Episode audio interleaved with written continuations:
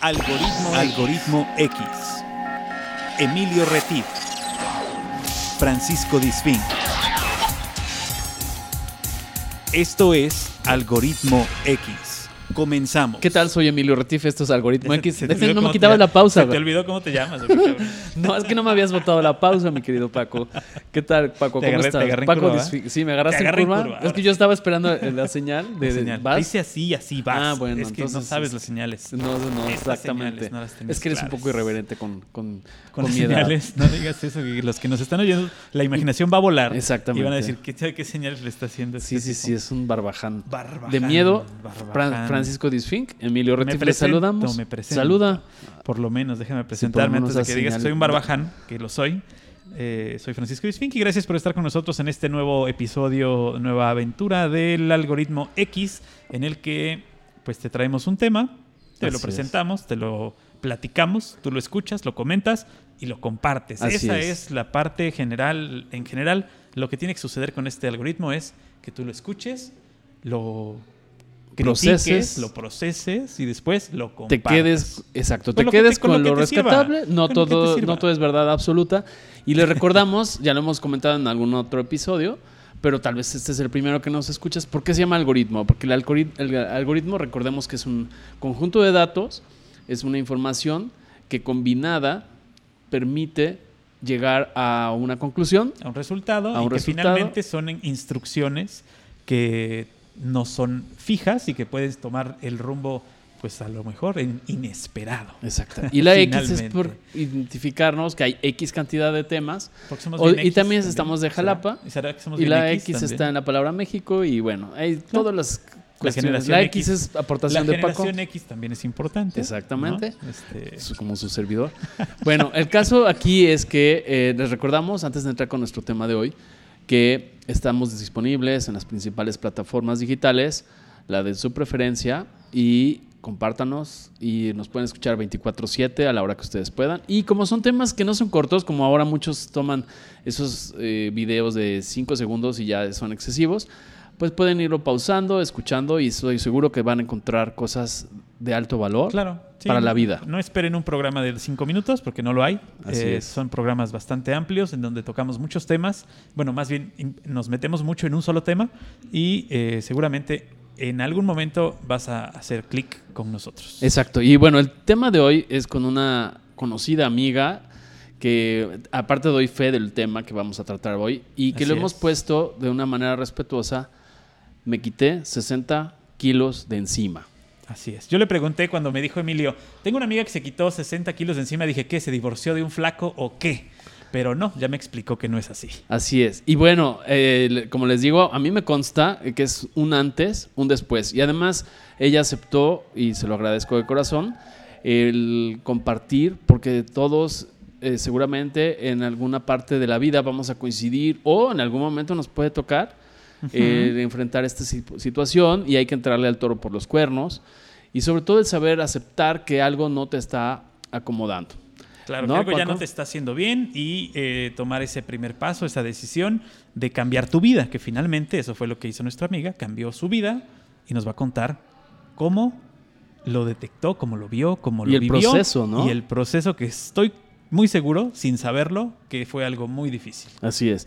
Bueno, le doy la bienvenida a Sandra Arrazola. ¿Qué tal, Sandra? ¿Cómo estás? Hola, ¿qué tal? Buenas tardes a todos. Bien, muy bien. Muy contenta de estar aquí, de estar conectados a través de la magia de la tecnología. Eso. Y un gusto. No, hombre, un gusto para estar nosotros. Con ustedes. No, al contrario. Gracias. Y pues aquí la idea es que nos empieces tú a compartir. Te haremos haciendo algunas preguntas siempre con el mejor de la mejor de las intenciones, como lo comentábamos antes de entrar al aire o antes de grabar, es, por ejemplo, el antes y el después. Esta frase la hemos escuchado mucho y yo le agregaría una parte que es el antes, el durante y el después de un proceso. No sé, ¿tú con qué quieres que nos arranquemos? Platícanos eso de los 60 kilos que teníamos de más antes.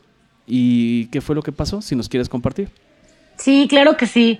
Bueno, les cuento. Yo soy la segunda de 4 hermanas, mujeres, que crecí en la década de los 70.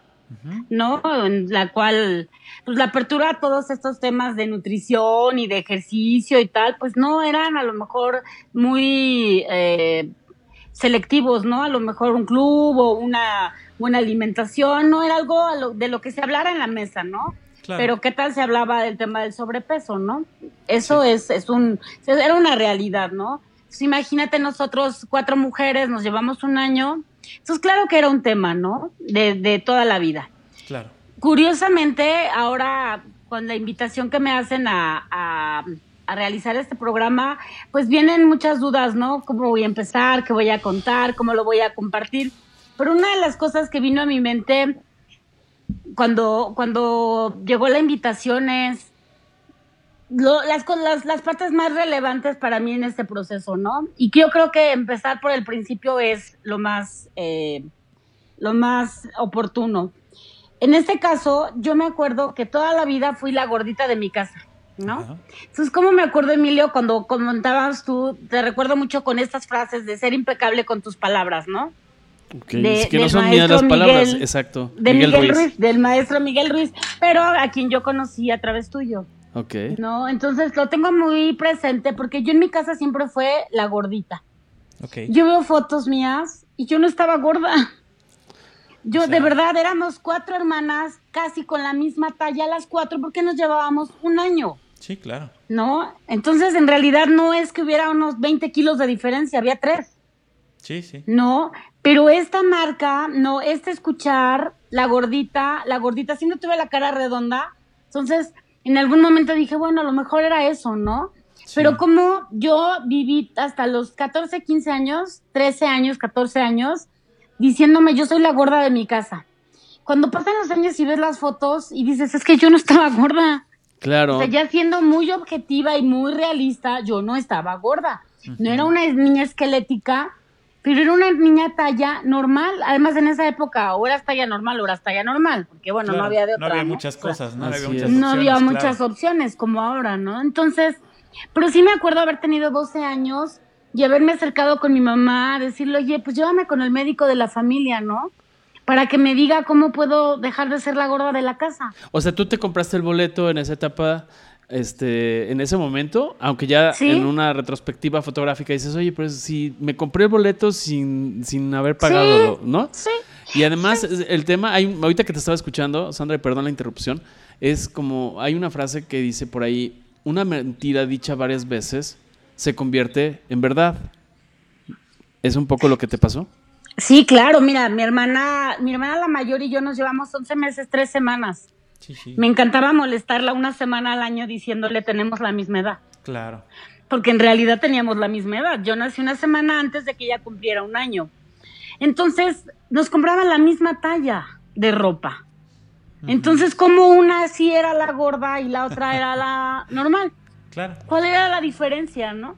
Entonces, me acuerdo ver a mi abuelo, un hombre de 70 años que decía, no, a ti no te cargo porque tú eres la gordita, ¿no? Y a mis hermanas sí las cargaba. De plano. Y yo decía, yo no estaba gorda. Sí, sí. ¿No? O sea, de verdad. Pero bueno, eran los años 70. Sí, esas cosas no se veían mal decirlas tampoco. No. Como que era muy normal. ¿Era normal? Era normal que hubiera un gordo, un flaco, un pelón, un chaparro. O sea, así se les decía. Punto. ¿No? Exacto. No había estas cosas que no se deben decir ahora. Exacto. Entonces...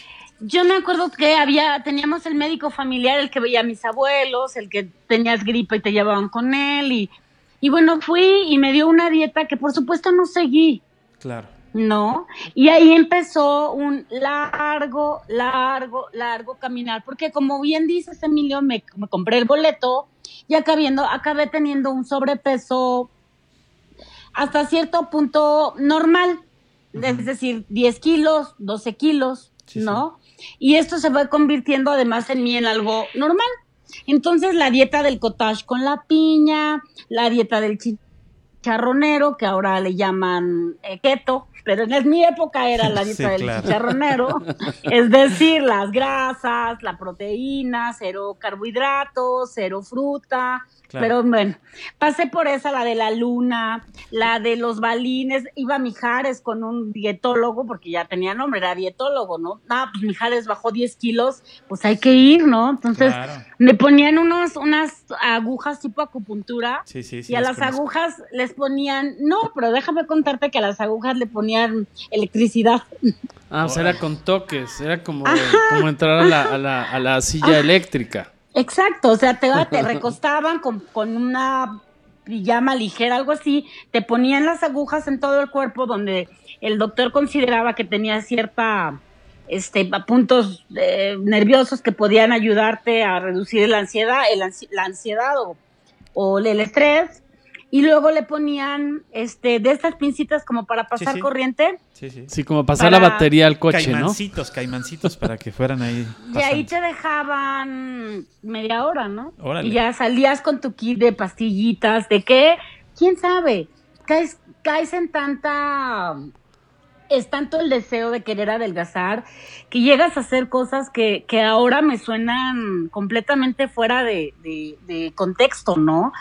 Uno de esos que les comento. Otro, una amiga me dijo, ¿sabes qué? En San Luis Potosí hay una persona que te inyecta y bueno, bajas porque bajas. Órale. Tomar un camión a las 6 de la mañana, llegar a San Luis Potosí, tomar un taxi, llegar a una casa donde estaba completamente llena de pacientes que te inyectaban, no sabes qué, pero como tú eras foráneo, te inyectaban y te ibas a tu casa, ¿no? Órale. Y al otro día, pues claro que no hacías la dieta, pero ya habías gastado dinero, tiempo y luz. No, te engañabas, vilmente, te engañabas tú, sola. Claro, ¿no? Claro, en otra ocasión una señora que igual, que atendía reinas de belleza, ¿no? Y había actrices muy conocidas que iban con ella. Claro. Y yo me acuerdo que era toda la crisis del 95 y la sala de su casa saturada. Llena.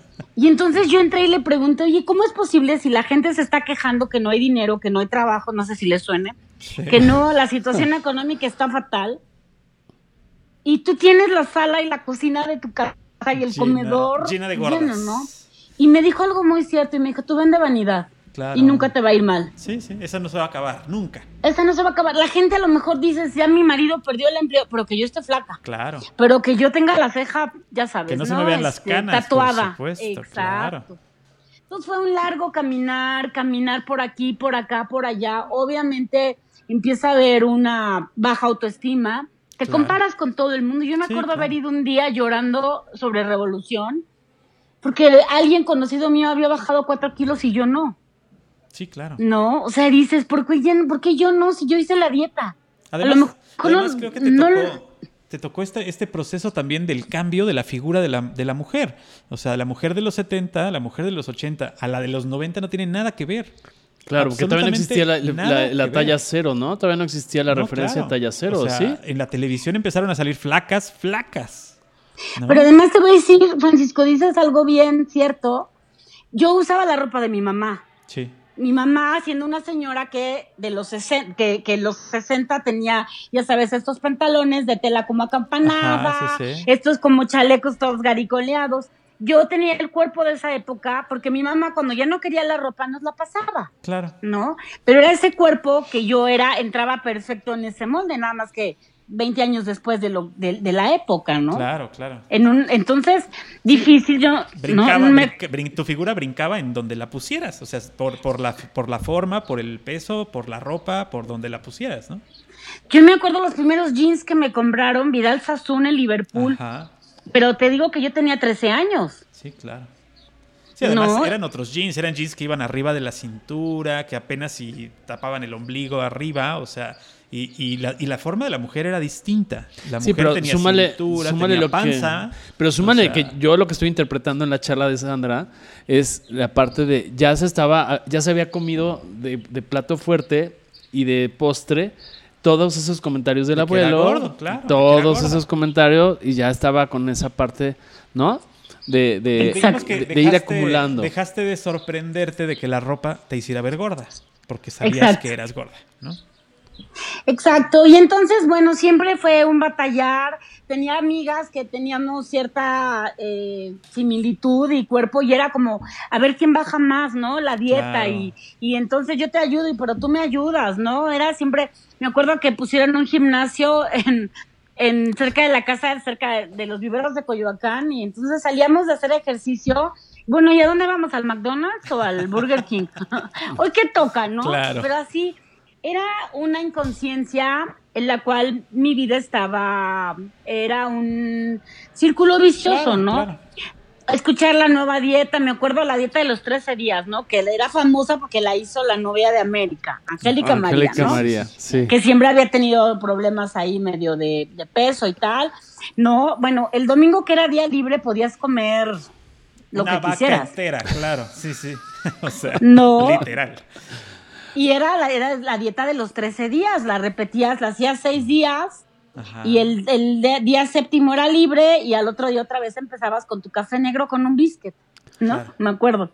Claro. Entonces fue pasar por una y por otra. Yo siempre me decían, es que hay un nuevo doctor. Si no lo conocía, estaba próxima a conocerlo. ¿Sí? O sea, porque yo claro que... Me acuerdo que un día fui con una nutrióloga que me recomendaron y me dice, súbase a la báscula. Y yo... No, yo a la báscula no me subo. Entonces, claro. ¿A qué vino? ¿A qué vino? Yo de 20 años, ¿no? 22 años. ¿A qué vino? Yo, bueno, mejor la próxima vez que venga ya me pesa, ¿no? Okay. Hoy no. Primero empezamos con la dieta y luego me pesa. Sí, ¿para qué? Pues porque no era agradable, porque claro. No era algo que yo disfrutara, obviamente ¿no? O sea, no, claro. Ya te vas dando cuenta que los jeans te vienen apretando más, que ya no te los puedes subir, no se diga unas vacaciones en la playa, ¿no? No, bueno. Que regresas y ya no te quieres poner los jeans porque te tienes que acostar en la cama para que te suban. Claro. ¿No? Y aparte, entre toda esta ansiedad, me imagino, con tantas historias y tantos intentos y con la dieta de la no sé qué y de la no sé cuánto, pues entre que dejas de desayunar... pensando que el eliminar el desayuno más, la comida más importante del día, eso te va a evitar y te va a ahorrar la caloría, etcétera, y eso te va generando una descompensación metabólica y una serie de cosas, ¿no? Me imagino claro. Que también entre la cuestión mental, entre el ya me compré la mentira y el desajuste de poder probar la receta de mi amiga, más la dieta del Cosmopolitan, más la del Teleguía de ese entonces, ¿no? Yo fíjate, el gorda que mencionas estas revistas, yo algún día tengo pensado en algún momento hacer un libro, ¿no? El título ya lo tengo, se llama Yo crecí con Vanidades. Okay. La revista Vanidades era mi gurú, ¿no? O sea, básica. Yo seguía que si Carolina de Mónaco, que si el rey de España, que la moda, que la dieta, que Corintellado, ¿no? Era la referencia de los años 80. Sí. Uh-huh. ¿No? Donde dice la dieta de moda, la dieta de los 3 días, la dieta de los jugos, ¿no? Entonces sí, y fíjense, al ir caminando en esta historia, pues vas teniendo mucha frustración, ¿no? Sí, bueno. ¿Por qué? Porque nunca falta que conoces a alguien que sí lo logró. Claro. Exacto, no, siempre hay un ejemplo. Además, en ese tipo de dietas y en ese tipo de consultorios, siempre tienen a alguien que ya lo logró, por eso llega la gente ahí. Claro, y además, ¿sabes qué? Junto con la adelgazar, no era adelgazar, era la típica historia que te contaban de fulanita que adelgazó 20 kilos y entonces conoció a no sé quién, al príncipe, y entonces se casó encantado. Y ahora es tan feliz. Sí, sí, sí, ¿no? Pero además ese anuncio típico del antes y el después, literal, donde ya le rebajan medio cuerpo. Sí, para hacerte mostrar que esa dieta, por correspondencia, funciona evidentemente, ¿no? Es correcto. Entonces vives con esa frustración y llega un momento en el que también dices, ¿sabes qué? Ya no. Pues sí. O sea, ya no quiero. No, o sea, ya me inyecté no sé qué le puse a mi cuerpo. Y entonces entras en estados como... pues como depresivos, en los que ya no te importa y comes lo que sea, y entonces vuelves obviamente a este círculo vicioso de alimentarte mal, ¿no? De estar deprimido, de estar triste y seguir comiendo. Sí. Entonces, así fue a los primeros 30 años de mi vida. Ok, entonces tenías 30 años, corría el año de Sandra Arrazola. sacando. No le estés sacando, la verdad, no le digas. A ver, no le digas. 98, 99, 98, 99. 98, 99, ok. ¿Y cuánto pesábamos? Digo, si me lo quieres comentar. En esa época llegué a pesar, estaba topada en ese momento de mi vida en 90 kilos. 90 kilos, con una estatura... De unos 60. Ok. Sí, no, bueno. Okay. O sea, un sobrepeso importante. Sí, sí, sí. Y ahorita te diría que hasta cierto punto, obviamente, suena a lo mejor exagerado, pero manejable, ¿no? Es decir, bajaba 10, bajaba 15. Varias veces bajé 20 kilos. Uh-huh. Varias veces. Los volví a subir y con su extra, ¿no? El rebote, lo que se conoce como el rebote, ¿no? Es correcto. Total que en el año 2000 me voy a vivir sola. Uh-huh. Eso también es un cambio en mi vida. Yo vivía en una casa familiar donde hay reglas de alimentación, ¿no? Claro. Es decir, la gente desayuna a una hora. Más o menos la comida que se hacía pues era general, hecha, ¿no?, en casa, además, ¿no? Exacto. Pero bueno, entro a una empresa, un corporativo que me demanda... un estrés en el cual yo hasta ese momento no había conocido. Yo trabajaba en un pequeño despacho de seguros, medio tiempo, sí, y de repente la vida me da un vuelco y entro a trabajar un corporativo en Reforma, ¿no?, con un estándar para mí muy alto en ese momento, ¿no? O sea, el alto godinato, ¿no? El alto godinato. Pero además, peor, porque yo trabajaba en un grupo financiero donde había casa de bolsa y banco. Claro. ¿No? Y aseguradora. Entonces, bueno, la aseguradora era el patito feo del grupo financiero, ¿no? Hacían la broma, ya sabes, que se abrían los elevadores en los pisos y decían Metro Polanco, Metro Indios Verdes, ya sabes, ¿no? O sea, ¿por qué? Porque era la casa de bolsa, ¿no? Los niños ricos que traían a los papás de sus amigos a invertir aquí, ¿no? Pues entonces eran niños guapos, ricos, famosos, si quieres, no sé, era a lo mejor un poco una fantasía, pero te das cuenta que todavía hay un lugar donde todavía es más importante la apariencia física, que es el trabajo. Sí, claro. ¿No? Porque bueno, yo sí lo vivía en mi casa con mis amigos y tal, pero pues mi mundo laboral era pequeño, no era un despacho de seguros, claro, más in-house y más... Finalmente los podías mandar a volar y ya. ¿No? Entonces, bueno, llega, junto con esta buena oportunidad de trabajo, llegan muy buenas oportunidades de seguir creciendo, me voy a vivir sola, y con eso yo entro en una etapa de mucho estrés por demostrarle a alguien que no se había equivocado dándome la oportunidad de trabajar ahí. O sea, otra dosis de ansiedad. Exacto. Y otra dosis de necesito convencerles a los demás de que puedo. De que puedo y de que soy lo suficientemente valioso, ¿no? Claro. Y además, justo en ese momento de mi vida, yo venía teniendo una carrera profesional, experiencia en el ramo de seguros. De repente me ofrecen, oye, ¿sabes qué? Vas a organizar convenciones. Órale. Y yo decía, oye, pero nunca he ido ni a una. Sí. O sea, no, mira, aquí está la carpeta y tú vas a hacer lo que te digan. O sea, lo que diga la carpeta, ¿no? Sopas.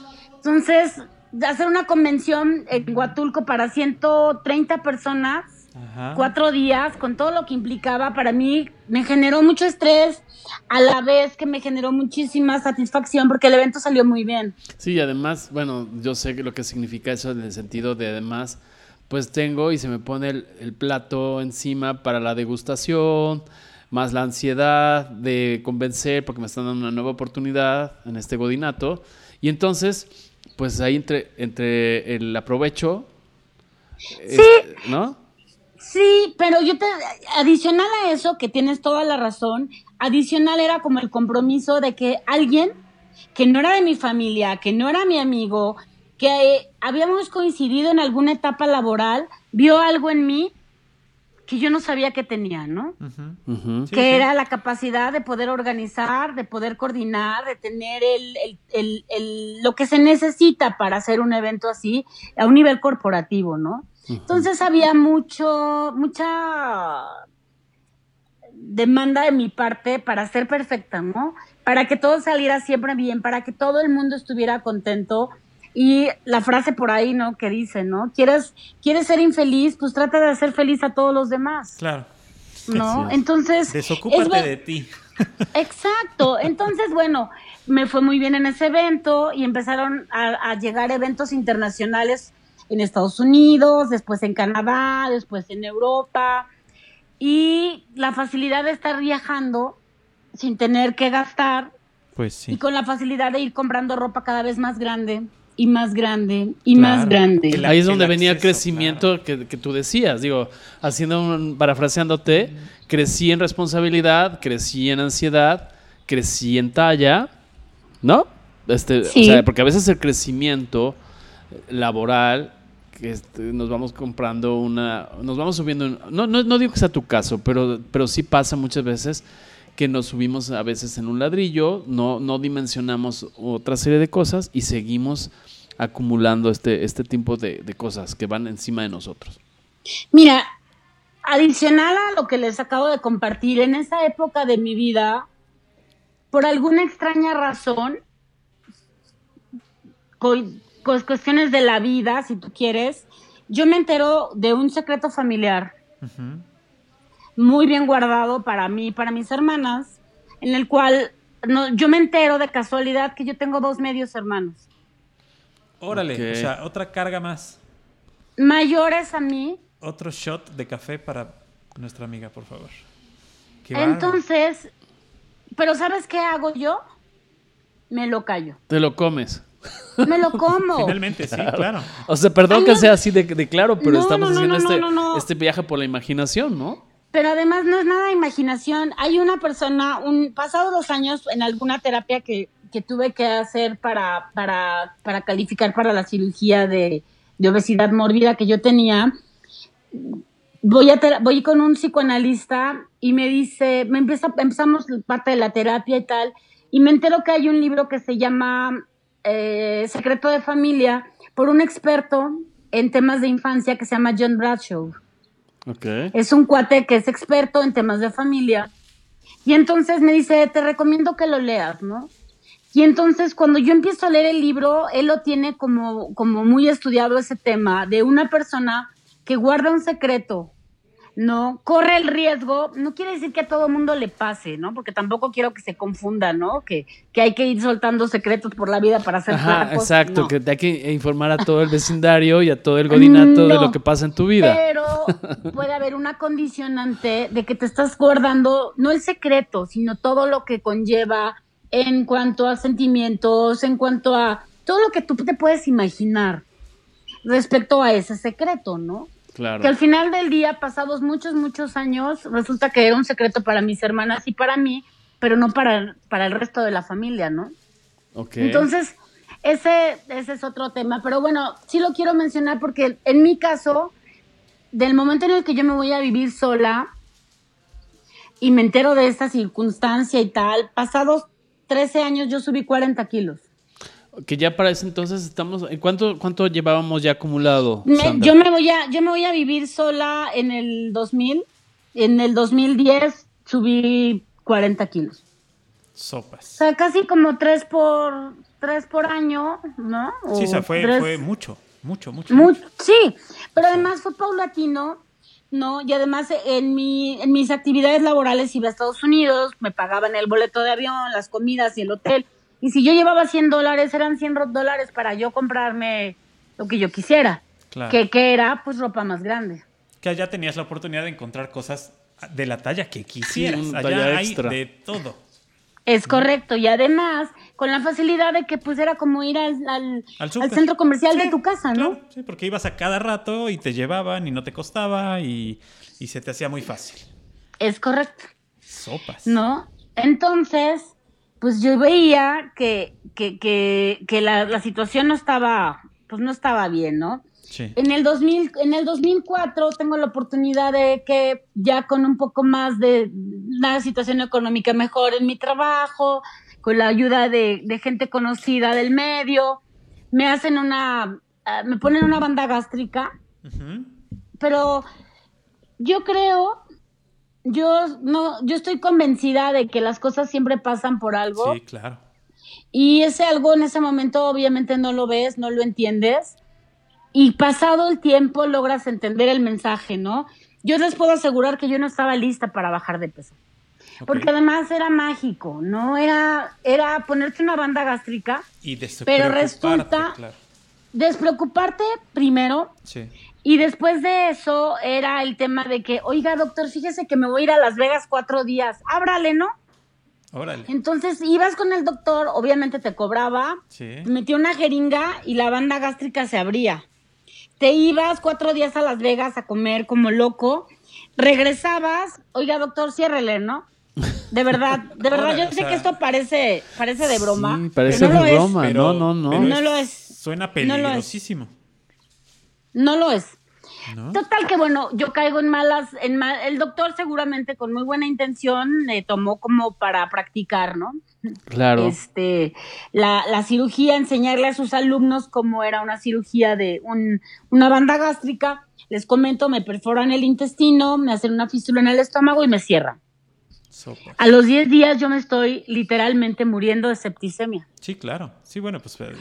¿Durante el viaje te pasó eso? No. Ya regresando. Ya regresando, en el 2004. En el 2004 me hago la cirugía aquí en México. Ajá, okay. Me hago la cirugía en México y a los 10 días regreso al hospital, me estaba muriendo. Sí, me vuelven a abrir y se dan cuenta que tengo todo el líquido que consumí en estos 10 días regado por todo el cuerpo. Claro. Sí, pues lavado quirúrgico, 45 días en el hospital.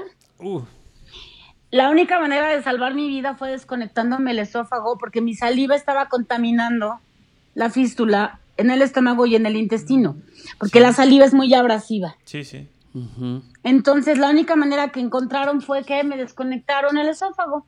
Entonces, yo tenía que estar 24 horas con una bolsita de colostomía de bebé pegada al cuello para que se recolectara la saliva y no permitir que pasara al intestino nada. Mi única alimentación era a través de una sonda al yeyuno, con uh-huh. una cosa que se llama nutrición parenteral, uh-huh. que es líquida. Nada más, sí. Híjole. Ok, y ahí era la decisión de, ya el peso pasaba a segundo término, me mantengo en esta vida con los kilos que sean de más, sino ya exacto. El tema de remontar esa situación adversa. Sí, fue muy, muy complicado. Afortunadamente estuvo mi familia, estuvo la gente en la oficina preocupadas, me ayudaron, me esperaron 3 meses que retardé en regresar a trabajar. Me costó un poco volver a retomar mi vida después de 3 meses en casa de mis papás, 45 días en el hospital, no siendo autosuficiente en nada. Claro, ¿no? Todo se revolvió emocional, físicamente. Me imagino que también económicamente hubo un impacto, sí. Porque aunque en la oficina te respaldaron, etcétera, pero pues había una revolución en tu vida. Claro, porque además el seguro de gastos médicos llega un momento en el que se agota. Entonces me tuvieron que llevar a otro hospital mucho más sencillo para los últimos días de recuperación en lo que yo podía estar estable en mi casa. Afortunadamente para la reconexión del esófago, el médico que me estaba tratando tenía muy buenos contactos en el centro médico y ahí me operaron para reconectarme el esófago sin secuelas. Claro. Es decir, el esófago me quedó sin ningún problema, realmente... A pesar de lo difícil de la situación, pues salí bien librada, ¿no? Con una experiencia muy fuerte, porque cuando te cuentan que mientras tú estabas dormida, tus papás estaban afuera en un sillón, sí, esperando que les dijeran, pues señora, yo creo en Dios. El médico que me trataba le decía, señora, yo creo en Dios. Sí. Claro. ¿No? Entonces, muy complicado, obviamente, pues de parte de mis papás hubo mucha angustia. Yo la verdad es que lo viví como... hasta que te enteras, ¿no? Como un sueño. Pues yo estaba dormida, yo estaba primero en terapia intensiva y después no logras captarla, no logras dimensionar, porque además no te dicen, ¿no? Entonces lo poco como te vas dando cuenta, finalmente a los 3 meses y medio yo pude regresar a ser independiente, a trabajar y a seguir con mi vida, y además había bajado 20 kilos, ¿no? O sea, todo esto había servido para bajar 20 kilos. Que andábamos entonces, ya en este corte, ¿en cuánto andábamos de kilos? 70. 70 kilos. No es cierto, no es cierto, perdón. En esa época, cuando me hice, en el 2004 ya pesaba 110 kilos. Ok. Bajo 20. Ok. Bajo 20. Otra vez volvía, de alguna manera, al loco ya conocido, ¿no? Sí, ok. Pero entonces vuelves, al principio piensas que no vas a volver a subir. Ya aprendiste, ¿no? O sea, casi te mueres, una lección muy grave, ¿no? Sí, qué difícil, la gente, bueno, ¿no? Les daba mucho gusto verte y tú te sentías, oye, la libré, no todos, desafortunadamente las estadísticas son muy altas. Es peligroso, claro. Sí, y a veces digo, no sé si eso sucedió, pero a veces pasa que también la gente en la sociedad, en algunos grupos sociales, a ver, Sandrita, cuéntame toda la historia, vamos a desayunar juntos, vamos a comer, porque es el ritual de la comida, y entonces entérame cómo fue esta situación, y a seguirle tupiendo, perdón la expresión. No, y además había gente, no lo van a creer, pero había gente que me decía, júrame que no lo vas a volver a hacer. Y yo decía, ¿cómo creen que lo voy a volver a hacer si casi me muero? Sí, claro. Ay, por favor, o sea, ¿cómo creen, no? Claro. O sea, ¿cómo creen? Pues claro que sí, claro que sí. Desafortunadamente, una de las secuelas que tuve es que a la hora que me tienen que hacer el lavado quirúrgico, me tienen que hacer una incisión en el abdomen, pues para poder sacar y limpiar y hacer todo el procedimiento. Entonces, los músculos del abdomen se aflojaron y entonces me quedaron completamente como lo que es una hernia. Sí, sí. Una hernia, normalmente son chiquitas, no, esta era muy grande. Entonces los doctores deciden que me tienen que hacer, poner una malla. Sí. Entonces yo decía, oye, pasados 2 años, oye, pues si ya me van a poner a hacer la malla, que no me podrán hacer algo así como para que otra vez... Como una lipoescultura, ¿no? Y me decían, claro que no te vamos a hacer nada, ¿no? Y así sigo, y sigo subiendo. O sea, ya había recuperado los 100 y cacho. Sí, claro. Y otros 20 más, ¿por qué no? Uh-huh. Órale. Y entonces, de verdad, ya era un problema severo. Ya era una obesidad mórbida. Uh-huh. Claro. Porque ahí, no sé, te pregunto y lo asocio a una frase que aprendí una vez, y yo sé que tú lo conoces, Alfonso Ruiz Soto, de Semiología de la Vida Cotidiana, que tiene una frase que me gusta mucho y que creo que viene mucho al caso, asociando con lo que dijiste, no estaba lista para perder el peso. Cuando una conciencia no comprende algo, lo requiere de nueva cuenta, ¿no? Es correcto. Y te regresa el taxímetro al punto de partida. Es correcto. Total que en algún momento ya pasado que me colocan la malla, que bueno, que sigo en ese proceso... Sigo creciendo en mi trabajo, me llegan más oportunidades, viajo a Europa, de trabajo, regreso. Pero el problema del sobrepeso estaba ahí y cada vez era más evidente. Me acuerdo un día, una conocida directora de donde yo trabajaba me invitó a comer y me dijo, oye, tú me caes muy bien y te quiero ofrecer algo de corazón. Y yo, sí, claro, dime, ¿qué puedo hacer para que bajes de peso? Órale. Wow. Sí. Si hay algo que yo pueda hacer para que tú bajes de peso, por favor, dímelo.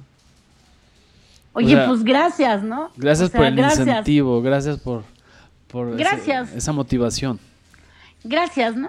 O sea, dices, bueno, ok, ¿no? O sea, y tú te das cuenta, o yo me daba cuenta que, pues que no era algo que nadie pudiera hacer, ¿no? O sea, no era algo que si yo no hacía, nadie iba a poder hacerlo.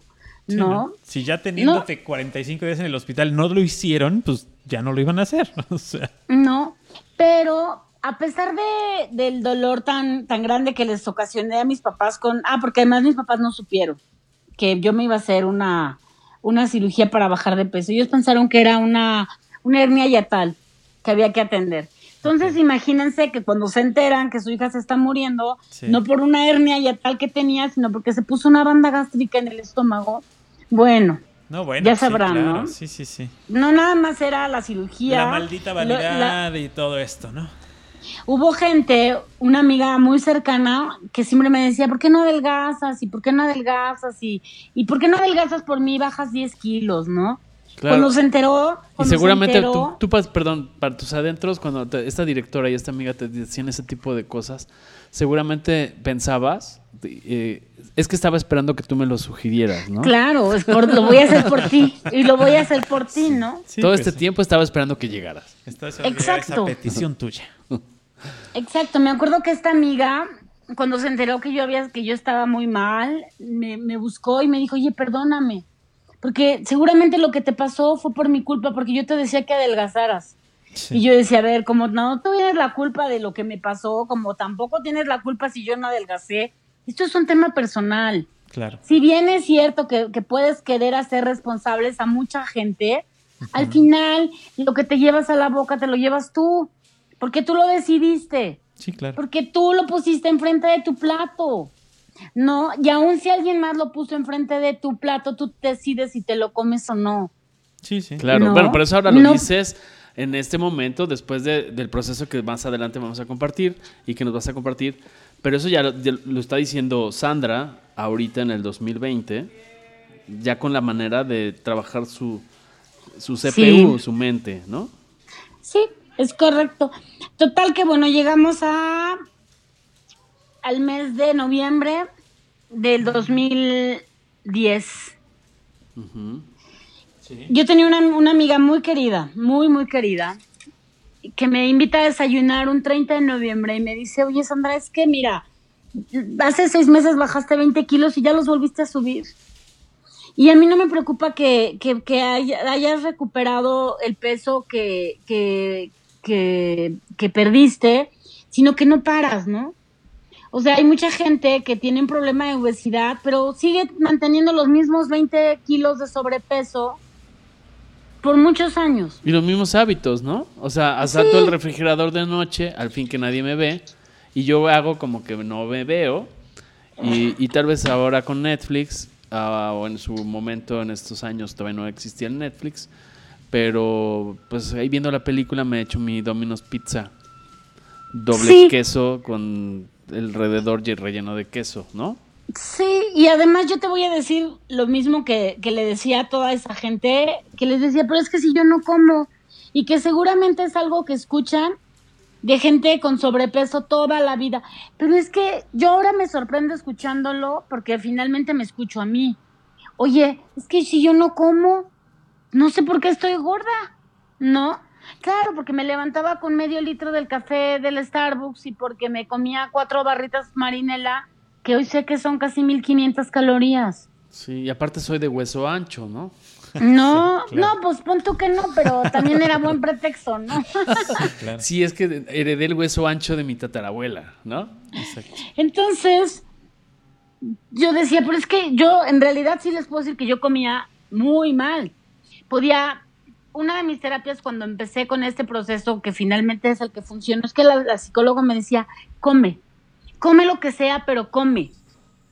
Para que tú te acostumbres a comer, porque tú puedes estar 10 horas sin comer, ahí te encargo la bolsa de Chetos y el litro de jugo Coca, de guayaba. Ajá. Con harta azúcar.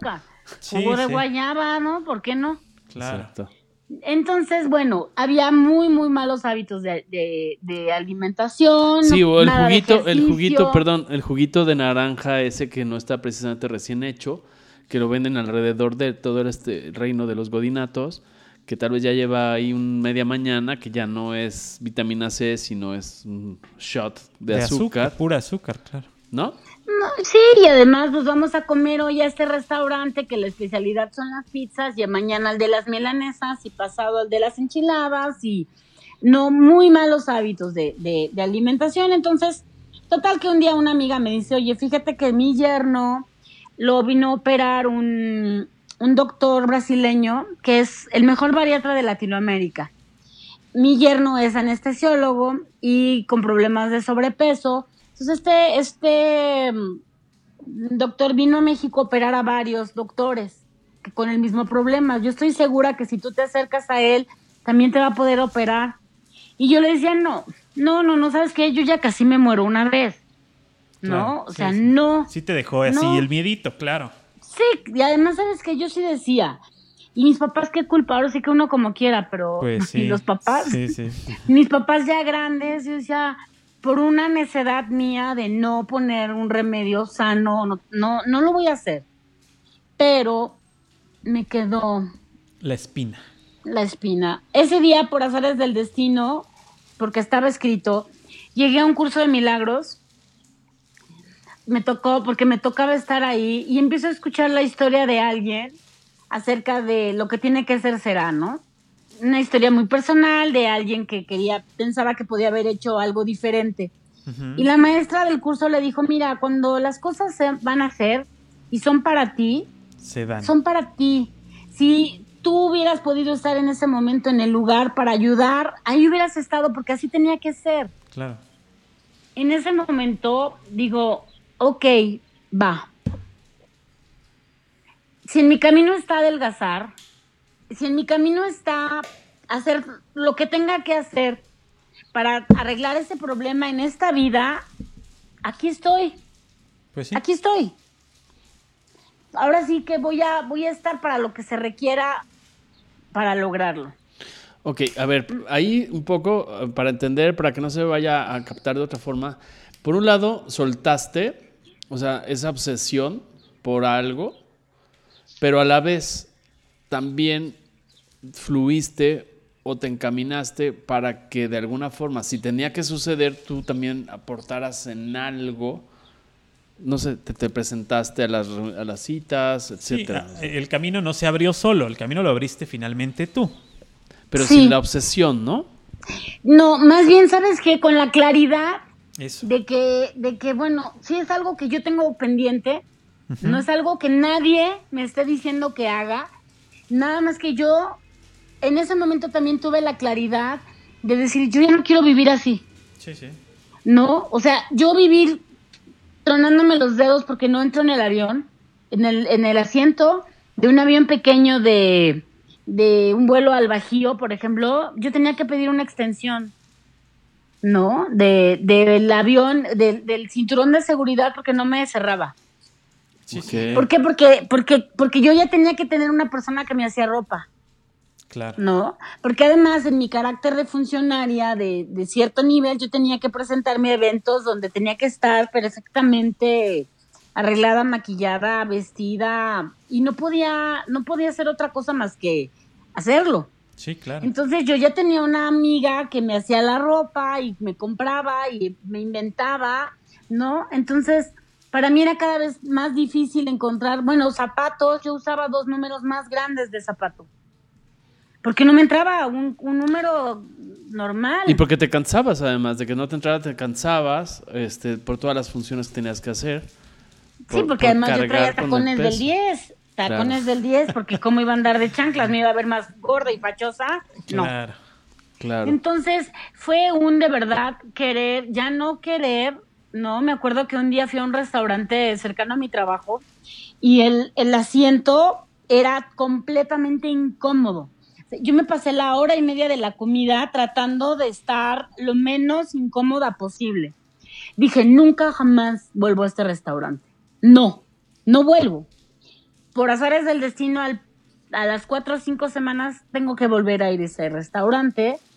Entonces me dicen, en la parte de arriba, está bien. Entonces veo, y si veo una silla que no tiene estos brazos, y entonces dije, bueno, está bien. Me siento, y a los 2 minutos llega el capitán, señorita, por favor, ¿me permite? Le voy a cambiar la silla para que esté usted más cómoda. Y me trajo una silla reforzada. Okay. Entonces yo decía, bueno, ¿qué es peor, no? O sea, claro, estar hora y media incómoda en una silla que no me queda, o que me tengan que venir a cambiar la silla porque piensen que la voy a romper. Claro, claro, sí, ya era una preocupación de los demás.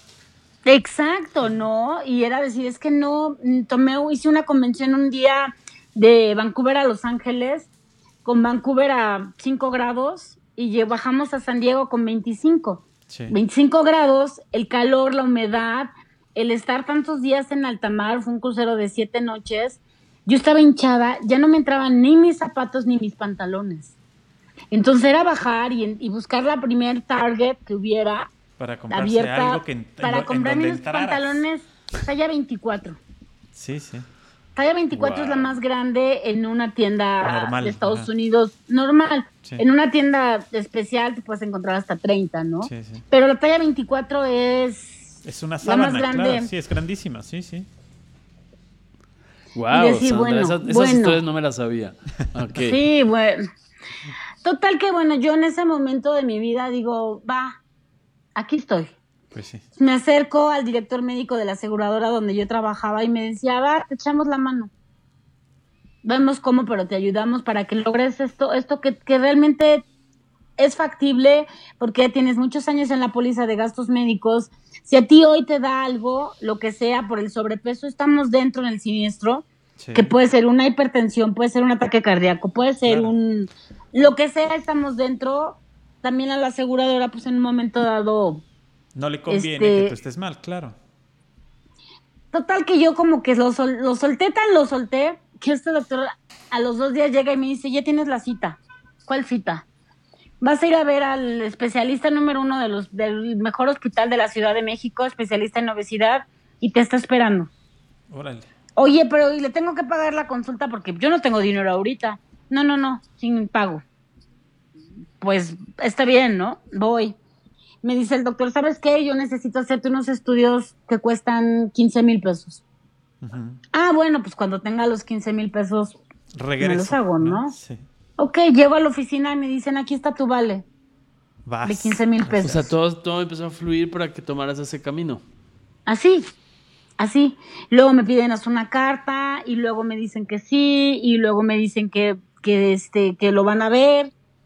Y en esas, por esas extrañas cosas que pasan en la vida, no me autorizan la cirugía, aun cuando yo ya empezaba el proceso, porque además... Algo muy interesante es que las cosas ya habían cambiado para 2011.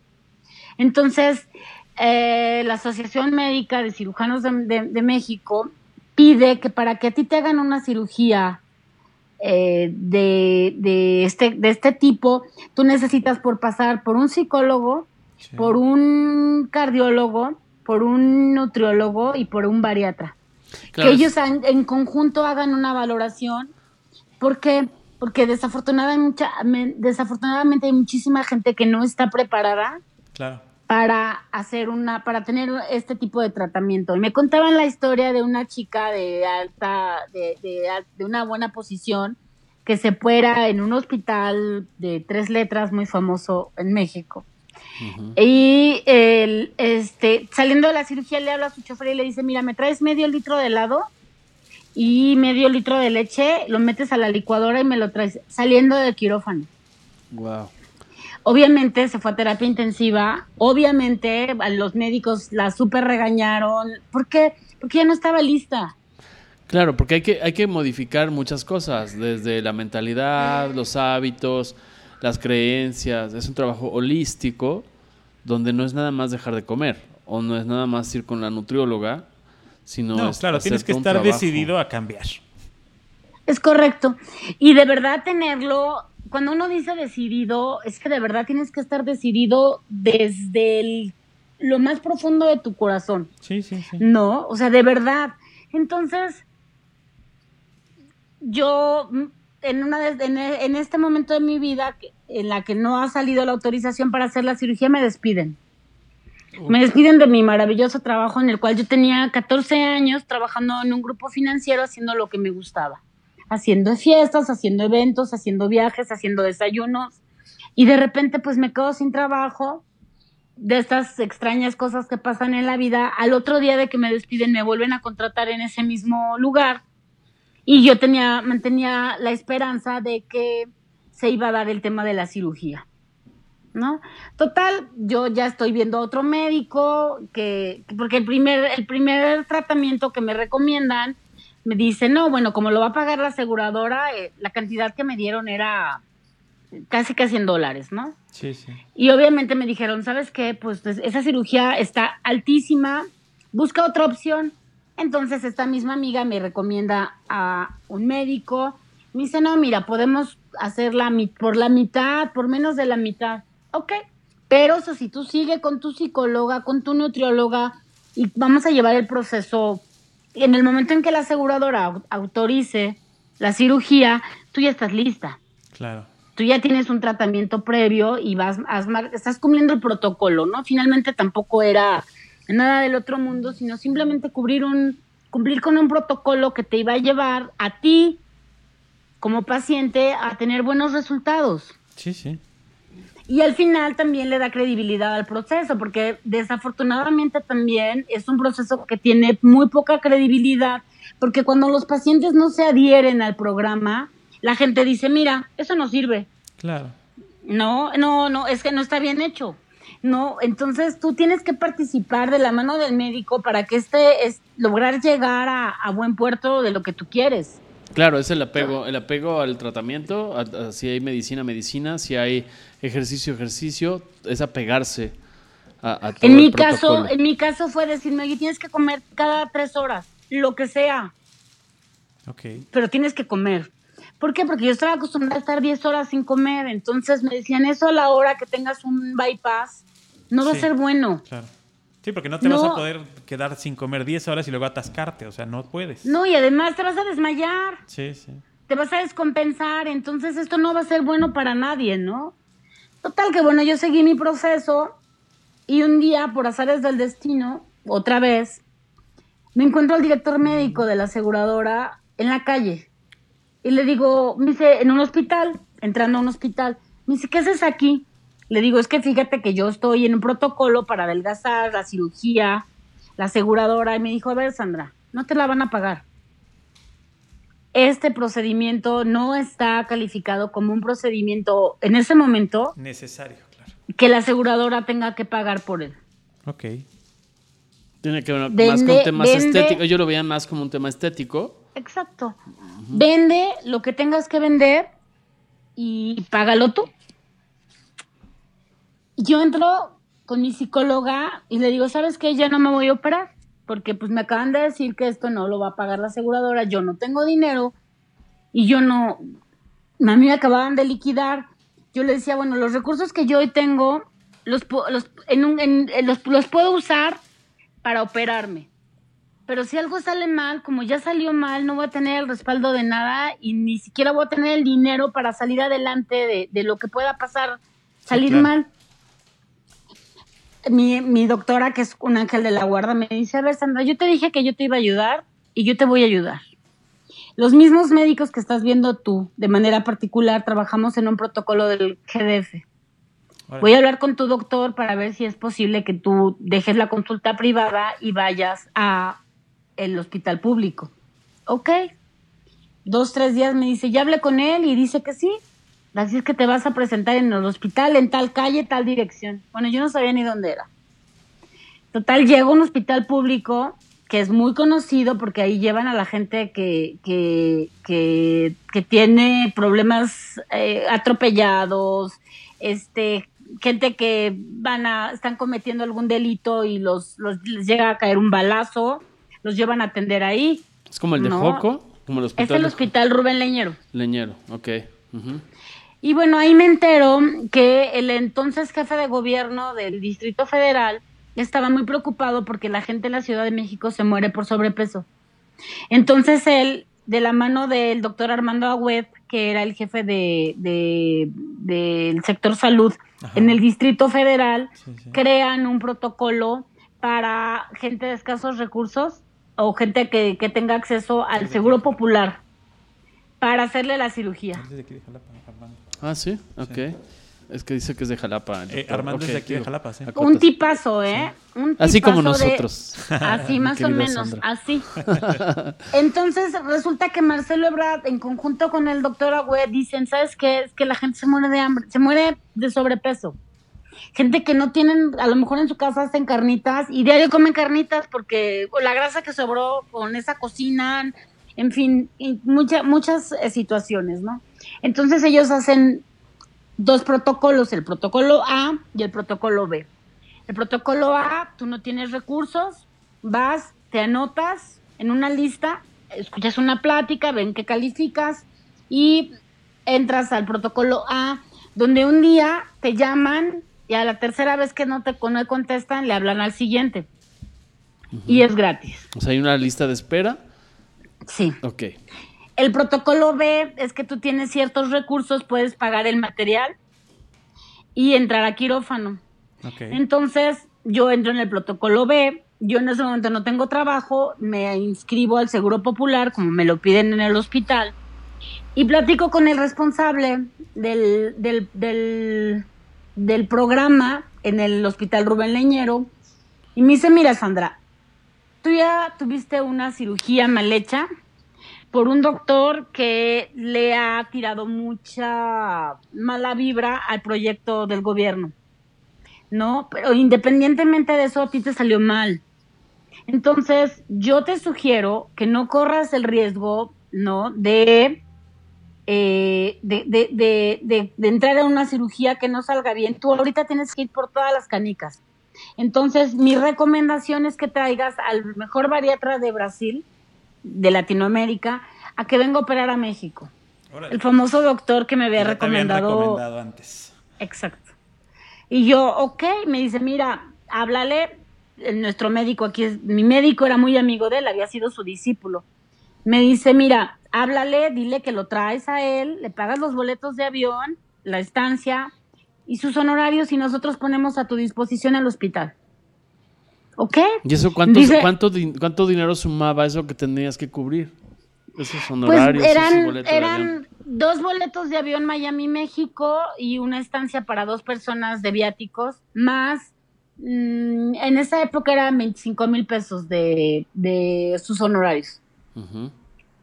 Más boletos de avión, hospedaje, alimentos, lo que serían unos viáticos. En eso mi doctor me dice, oigan, en 3 semanas el doctor viene a México a dar una plática. Te ahorras los viáticos, claro. Va a estar en México. Solo le decimos que te opere, o sea, así como solo, ¿no? Sí, sí. Y le paga sus honorarios. ¿Ok? Órale. Ya que está cincado, pásame la vacinica, ¿no? Así fue, ya se acomodó todo. Así es. Total que le dice al doctor que si puede venir a operar, el doctor dice que sí. Total, yo les cuento una de las experiencias más, pues, significativas de mi vida, ¿no? Es cuando te dicen, a ver, Sandra, te vamos a operar el día 16 de junio, sí. Y a ver, anótate esto, casi, no en una libreta, ¿no? O bueno, a ver, te lo anoto, ¿no? Sutura, tantos metros de sutura, líquido, campos, vas a hablarle a este señor y le vas a decir que necesitas que traiga este aparato y le vas a pagar tú. Y vas a traer tus almohadas, tus sábanas y tu papel de baño, tu jabón. O sea, era como tu lista de útiles escolares. Exacto. Okay. Y me dijo, tú vas a traer todo el medicamento que se va a usar durante la cirugía y no se lo puedes entregar a nadie. Más que a mí. Se pierde, claro. Y entonces era llegar con... ir a 4 lugares específicos a comprar la sutura, a comprar los campos que van en el quirófano, a llevar tal medicamento para el dolor, tal medicamento para el anestesista, tal no sé qué, rentar un aparatito para que las piernas estén contenidas y no te vaya a dar un trombo, porque pues el sobrepeso es lo importante, ¿no? Sí, claro. Total que llega el doctor, me operan a las 6 de la tarde, ingreso al quirófano. En ese momento sí fue de que, ¿qué hago aquí? ¿Cómo llegué aquí? O sea, no entiendo, ¿no? Afortunadamente, bueno, fue un segundo en lo que me dormí. Cuando me despierto me habían hecho un bypass, me habían engrapado el estómago, me habían dejado un estómago de 45 milímetros, 450 mililitros, menos de medio kilo del tamaño, uh-huh. Que era lo único que yo iba a poder contener en mi cuerpo. Órale. Y a las 12 de la noche les ir al baño y me dijeron, párate. Fue por la laparoscopía, yo tenía 4 hoyitos pequeños. Sí, o sea, no tenías la rajada que te habían hecho antes, o sea, era algo que se supone que era muy fácil. Bueno, se veía muy fácil desde fuera, ¿no? Al otro día llegó el médico, todo salió perfecto. Yo literalmente les puedo decir que bailaba. Me puse en un suero con un carrito de estos con los que llevas el suero y yo bailaba. Sí, pues. O sea, sí. Decía... Salí, wow. ¿No? Salí. Wow, exacto. Y ahí empieza otro proceso también que lleva su tiempo y lleva su ritmo, porque no es que puedas salir a comer al otro día. No, claro, claro. O sea, lo primero que te tienes... Tú no puedes irte del hospital sin un Gatorade morado. Uh-huh. Tú dices, oye, ¿pero por qué?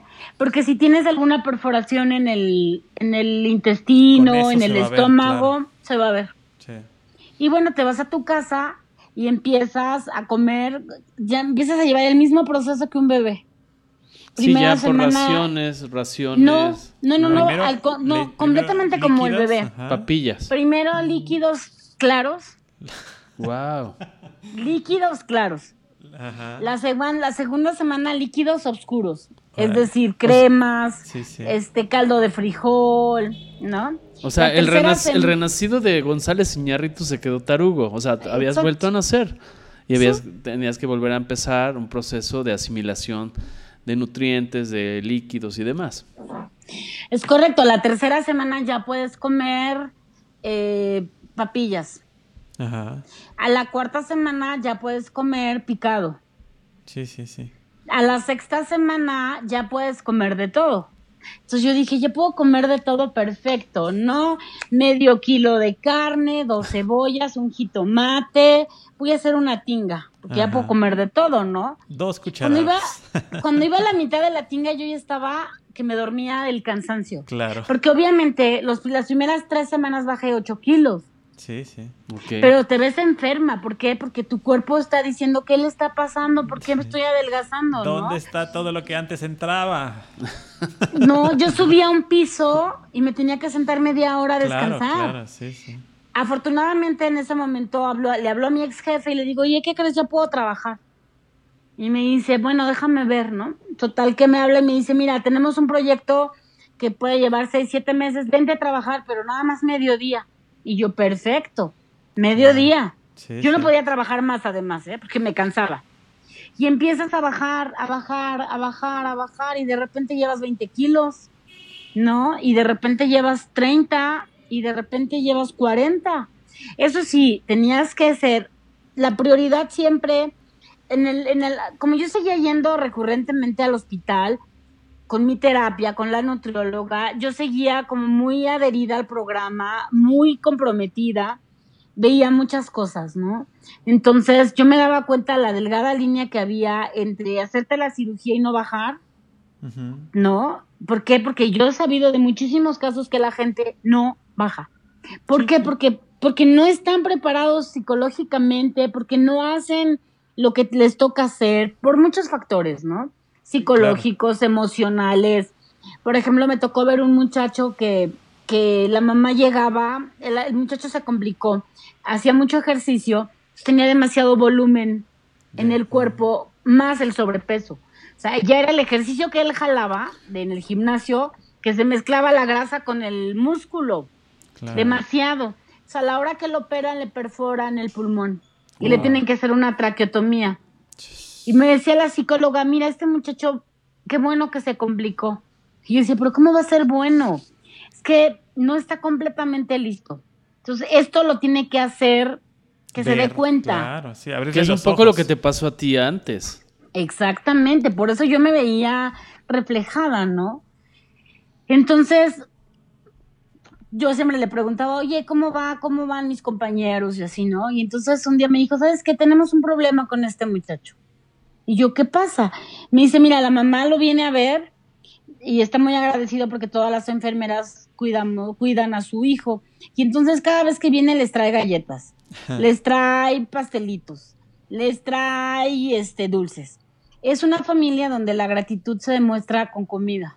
Ah, claro, eso es típico muy mexicano, en nuestra cultura, los tamalitos, hay que pagar la deuda de la rosca y el Guadalupe Reyes se paga con una tamaliza, ¿no? Es correcto, ¿no? Y entonces este muchacho pasaba por su casa, una señora vendiendo tlacoyos todos los días, se comía tlacoyo. Y me decía, no está mal el tlacoyo, pero después desayuna. Sí, claro. Entonces tú vas viendo todo esto y dices, no, es que yo no quiero que esto me pase a mí. Claro. ¿No?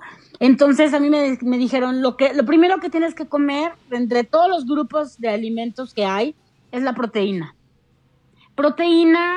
antes que fruta, proteína antes que carbohidratos, proteína. Entonces, yo me acostumbré a comer queso panela, huevo cocido, estas bebidas que son yogurts para beber que tienen hasta 12 gramos de proteína. Ajá. Te hablo cuando esto fue en el 2011, hace 9 años. Uh-huh. Esto del keto todavía no era así como, ¿no? Pero sí la tenía, sí podía comer fruta, pero en mínimas cantidades. Sí, porque también le echas en la copa esas redondotas, que como tipo de los cócteles de camarón, donde le ponen todas las frutas posibles, con todo el azúcar posible, y aparte le ponen miel y jarabe sí. Y de la de maple para que amarre, ¿no? Es correcto. De hecho me decían a mí, a ver, tú te puedes comer un helado de cookies and cream. Ajá. O un yogurt. Tiene la misma cantidad de 250 miligramos cada uno. Cada ración. Si tú te comes cualquiera de los dos, te vas a sentir satisfecha. Es selección. ¿Tú qué quieres? Claro, pero una cosa, ¿no?, es una tacita y otra cosa es el botezote ese de los que sacas del Oxxo. Pero ¿no? además yo tenía que darle prioridad siempre a la proteína sobre cualquier otra cosa. Uh-huh.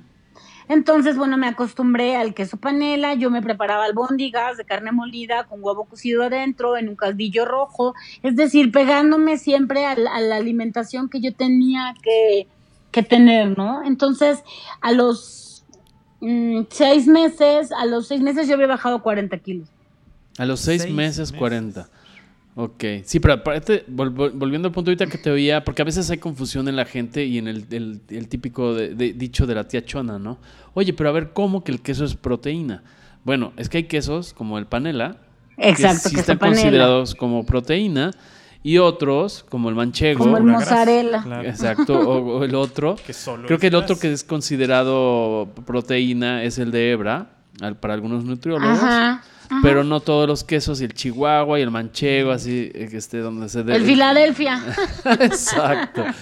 Sino, no todos los quesos son proteína, es y correcto. No todos los quesos son lácteos. O sea, eso, sí. Por eso es importante el acompañamiento de un nutriólogo, una nutrióloga, para poderte decir raciones, composición de grupo de alimentos, que es lo que está diciendo Sandra. No es, bueno, pues como son tantas calorías, y aquí el bote de helado dice que solo tiene 300 calorías.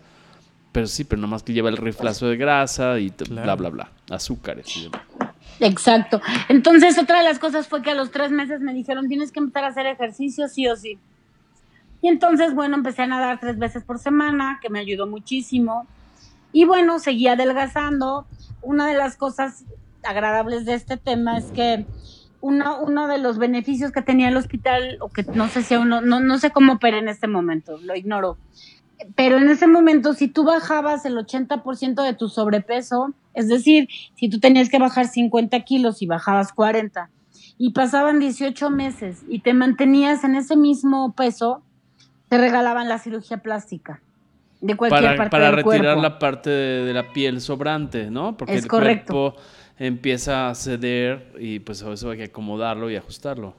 Es un premio. Claro. Es un premio al cual calificas si haces lo que te toca hacer. Afortunadamente yo lo logré, me mantuve, y por 13,000 pesos, que fue lo mínimo que me pidieron, para igual, material, sutura, el aparato que jala la grasa y bla, bla, bla, me quitaron 7 kilos de piel alrededor de la cadera, que era toda la piel que se había ido, que se había vuelto flácida, y que pues ya no pertenecía a mi cuerpo, ¿no? Entonces fue todavía una de las ventajas. Estuve en el hospital, me atendieron de maravilla, yo no puedo decir otra cosa más que me atendieron siempre muy profesional, yo no tuve ningún problema, viví experiencias que no toda la gente tiene la oportunidad de vivir, como que estás en el hospital y llega la policía a ver quién está abajo de la cama, ¿no? ¿Por qué? Pues porque se escapó un prisionero, alguien que tenían... Y se fue a meter por ahí. No sabían dónde estaba y entonces querían saber si no estaba abajo de tu cama, ¿no? Me tocó que la persona, dos cuartos junto a mí, había una chica de un país de Sudamérica, finísima persona, que estaba en la cárcel por extorsión, secuestro, clonación de tarjetas, y le explota en prisión una prótesis. de mama, ajá, entonces tiene que entrar al hospital público de urgencia para que se lo retiren con un grillete en el tobillo para que no se escape, y un policía en una mujer policía en la puerta. Claro, por supuesto, es parte de una dosis de realidad, ¿no? Es correcto. Esta cirugía fue en el 2013. Ajá. En el 2013 me la realizaron, me fue muy bien. Y bueno, a partir de entonces he hecho muchas cosas por mantener esta calidad de vida primero, ¿no? Sí. Esta calidad de vida he seguido manteniéndome. Eso es bien importante compartirlo, porque si de por sí es un reto bajar, si de por sí es un reto cambiar tu mentalidad, es un reto mayúsculo adelgazar, ¿no? Una de las cosas que les quiero compartir, sé que ya estamos cerca del final, es hay mucha gente a la que no le va a gustar que adelgaces. Y por más duro que suene, es algo con lo que tienes que aprender a... Y en realidad no es nada más el adelgazar. Sí. En general te encuentras a mucha gente te va a gustar que cambies tu estilo de vida, sea cual sea. Sí, claro. ¿No? Porque yo recuerdo, Sandra, perdón, yo recuerdo que en esos momentos no nada más fue una transformación física, sino implicó una serie de cambios periféricos o centrales, dependiendo cómo lo quieras ver, en el sentido de te deshiciste de muchas maneras de pensar y diste entrada a otras situaciones ya más personales, porque ya en ese proceso, no sé las fechas ni la línea del tiempo, pero ahí ya se dio el proceso donde tú conoces a una persona, estableces una relación, te casas, encuentras un nuevo trabajo, etcétera. Yo me acuerdo, perdón si balconeo aquí, pero es mucho porque viene toda una transformación completa, una auténtica transformación. Es el sentido de, yo recuerdo que cuando te contrataron en ese nuevo empleo, una de las causas, además de tus habilidades, experiencia y currículum, esa persona que te reclutó te dijo, una de las cosas que me hace sentido que tú eres una persona que cumple sus metas es toda esta historia donde ya a ese entonces habías perdido, no sé, no recuerdo la cantidad, 50, 40 kilos. No, ya había bajado los 60 kilos. Ya habías bajado. Entonces sí se transformó todo. ¿Estoy diciendo lo correcto? Es correcto. ¿O estoy poniéndole mi cosecha? No, es correcto. Cuando yo llegué a la entrevista de trabajo y conté parte de mi historia y tal, tiempo después la persona que me reclutó me dijo, es que, ¿sabes qué? Yo dije, si esta chava logró trascender algo como esto, con tan buenos resultados, pues va a poder con cualquier reto que se le ponga a nivel laboral, ¿no? Pues sí, finalmente, ¿no? Entonces, era como tu carta de presentación en ese momento. Exacto. Y bueno, aprendes también, ¿no? Esta parte de saber, bueno, sabes que la gente que le va a dar gusto va a estar conmigo, y a lo mejor también estaban conmigo si no lo lograban, ¿no? Finalmente eso no es un tema de que te quieran porque estés gordo o te quieran porque no te quieran porque estés flaca, ¿no? Tiene que ver contigo y la manera en la que tú te aceptas y la manera en la que tú atraes a esta gente a tu vida, ¿no? Sí, totalmente, claro. Así es. Y yo creo que te lo he dicho y te lo dije antes de cuando concertamos esta charla, me gustaría que si nos puedas compartir, si es posible, por supuesto, para cuando hagamos las publicaciones en nuestros perfiles de redes sociales, esa fotografía que nos compartías a Paco y a mí antes de entrar, que nos estamos viendo por vía telefónica, el tema de el antes y el después, porque hay gente que puede decir, es que esto no es cierto. A mí me consta, yo les doy testimonio que esto es real, esto que está narrando Sandra es un hecho verídico, y me gustaría que porque también te he motivado a que en este momento de tu vida también lo puedas compartir con más gente, o sea, como conferenciante, como escribir un testimonio real de una mexicana, de una latinoamericana que transformó ese tipo de cosas, porque eso es realmente el empoderamiento de la mujer, o sea, el darse cuenta de que puede tomar el timón y todo esto. No sé si podemos contar con esto para que la gente vea. Sí, claro, cuenta con ello. ¿Sí? Perfecto, te agradezco muchísimo. Y bueno, perdón, te interrumpí. No, la verdad, claro que cuenta con ello, porque al final sí es un tema de peso, obviamente, literal no, sí. Pero también te das cuenta que si puedes lograr esto, es algo que tú te propones y algo que tú tienes. Yo no sé si creo o no en otras vidas, ni mucho menos, pero para mí era muy importante resolver este punto, este tema en esta vida, ¿no? O sea, sí, yo sé que viví situaciones difíciles, que pasó mi familia, gente, momentos difíciles, ¿no? Muchas situaciones que a lo mejor, bueno, son parte de mi historia, pero yo sí decía, yo quiero resolverlo, no quiero tener que subirme otra vez a un avión pensando en si voy a entrar o no voy a entrar en un asiento, ¿no? Sí, o si va a alcanzar el cinturón de seguridad. Claro. No, ¿cuántas veces llegas a una tienda? Me acuerdo de una famosa película de la chava que tiene problemas de sobrepeso y entonces siempre se acaba comprando zapatos, porque de eso siempre hay, ¿no? Sí, sí. Entonces, bueno, sí es una experiencia de vida. Yo la quise compartir cuando tú me expusiste me hiciste la invitación, me hicieron la invitación.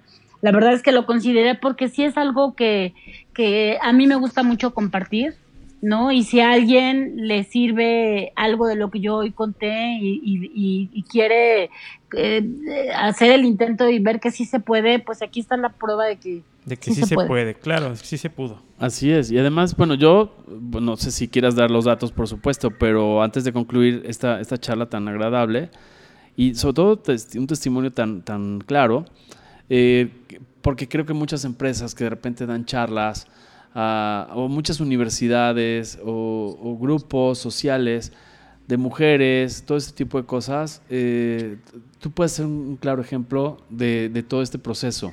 Todo este proceso te llevó, en resumen, en esta última etapa, ¿cuánto tiempo te llevó desde que tú decidiste entrar al programa hasta el día de hoy? ¿Hemos trasladado cuántos años? 10. 10 años. 10 años de que yo empecé con esta idea de que tengo que hacer algo y estoy lista para lo que venga. 10 años. Te puedo decir que este año se cumplen 10 años de que decidí querer cambiar mi vida. Uh-huh. Pues primero que nada, felicidades. La verdad es que estoy muy, muy impactado por la historia, muy conmovido por tus episodios y sobre todo... Mira que para que a poco le toques el corazón. No, pero sabes que te puedo decir que conozco casos que no se les dio como a ti.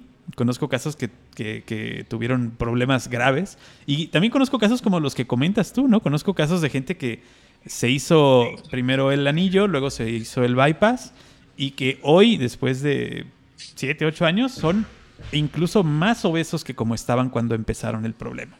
Y que eso es triste si lo ve uno desde el punto de vista económico, de lo que puede pasar la familia que está alrededor, etcétera. Pero ahora entiendo algo extra y que tú nos has hecho reflexionar. No estaban listos. No era el momento de hacerse todo eso que se hicieron. Había primero que estar listo para poder hacer y dar este gran paso que tú diste y que la verdad es que te felicito y te mando desde aquí un gran abrazo. Muchas gracias por la oportunidad de compartir esto, que bueno, les estoy compartiendo parte muy importante de mi vida y contenta de haber recibido la invitación y de participar con ustedes en esta y en las veces que ustedes lo consideren conveniente. Yo feliz de la vida y muy agradecida. No, al contrario, tus datos, para que alguna persona diga, a ver, yo te quiero aquí de conferenciante, que yo te voy a llevar. ¿Tienes algún Facebook, Twitter, algún Instagram donde te puedan localizar? Claro, te doy mi correo electrónico. Hola. Es Sandra Arrazola. ¿Con Z? Con Z, AA, Sandra Arrazola, prodigy.net.mx. Órale, pues. Perfecto. Y sí, esto lo tienes que plasmar en un libro, lo tienes que plasmar en un guión, lo tienes que poner a la vista de todos. No sé, habla con Netflix, habla con alguien. Esto es así, oro puro. Sí, porque luego tenemos que esperar a que llegue unos coreanos o un norteamericano a plasmar el testimonio de Jane Fonda o en la que sea, en cualquier época. Y por eso yo quiero que... Por eso y te agradezco que hayas accedido. Porque creo que va a ser el parteaguas donde te va a llevar a ese siguiente terreno, porque eres una mujer que se propone, lo logra. Claro. Y ya va a ser peccata minuta. Arrastra el lápiz. Exactamente. Sí, sí me gustaría hacerlo. La verdad es que creo que todavía hay mucho en el tintero que se puede compartir y que puede resultar de interés para mucha gente. Sobre todo, yo te invito a que le quites el gustaría. Me gustaría.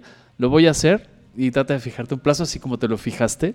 Y te lo agradezco de corazón, querida Sandra.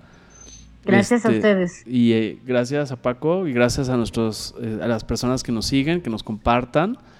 Porque esto no es solo para mujeres, esto es para cualquier edad. Sí. Y sobre todo también, una invitación que voy a hacer también para el sector público, sector salud, donde digan, oye, pues también esos programas que dicen ahora, ¿no? Voy a entrar al tema político también.